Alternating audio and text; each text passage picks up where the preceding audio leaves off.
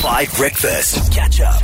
It is International Nurses Day, and we really just want to take a moment to absolutely bathe in and appreciate the extraordinary work that nurses do. Many nurses who are listening to this show right now, we are very, very fortunate that you join us and listen and are part of this show and a vital part of this show every single morning. But what we want to do is give some love back to nurses so that the nurses can clearly and loudly hear how much we appreciate you because we all have stories of nurses doing absolutely extraordinary, honestly, extraordinary work to help all of us. So I just want to reflect quickly on how many people have texted us on WhatsApp and said, I had a baby during COVID and no one could visit me. They couldn't be in the theater with me. My partner, the, the, the other parent, couldn't be in the theater with me. And so all I had was these nurses.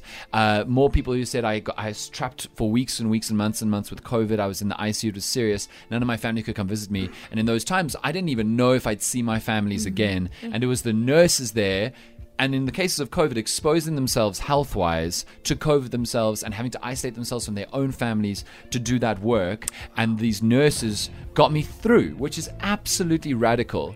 And the kind of I mean I know I always say why are there no statues to nurses? Honestly what do politicians do? Mm. But like putting the politicians aside very seriously the humanity and care that nurses give to people is life changing and it's life saving and it's a level of sacrifice that literally does make them heroes. And it's the constant choice of empathy and humanity and self-sacrifice that does that. And it's not just in dire situations. Nurses find a way to find humor and give hope and a sense of purpose and a reason to wake up again for people who are in dire situations. I want to uh, welcome Yaku onto the line. Yaku's a caller who texted us this morning. Yaku, good morning, brother. If I understand correctly, you were in an awful accident at 16.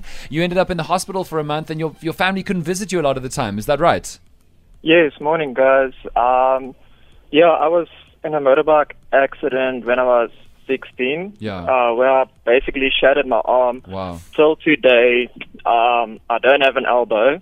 Sure. Um, and yeah, it's just plates and screws on my arm now. And yeah, I broke my phone in the process. And you know, as a teenager, you rely on your phone. yes. um, yeah, absolutely.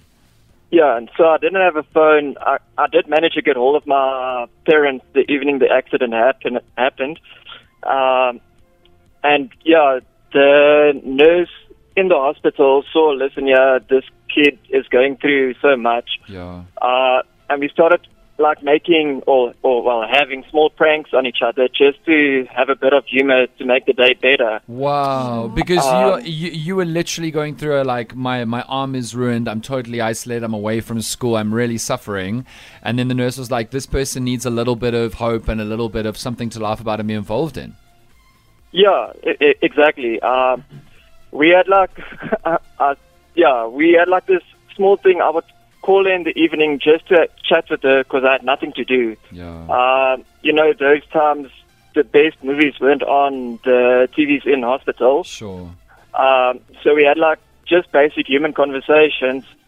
And the day after my operation, Yeah. they she took me to the X-ray room. But to get to the X-ray room, you have to go through like the restaurant caf area Yeah. and the front desk Yeah. where everybody is. And she she thought, okay, no, this is a good idea. She locked my wheelchair uh, wheel Okay.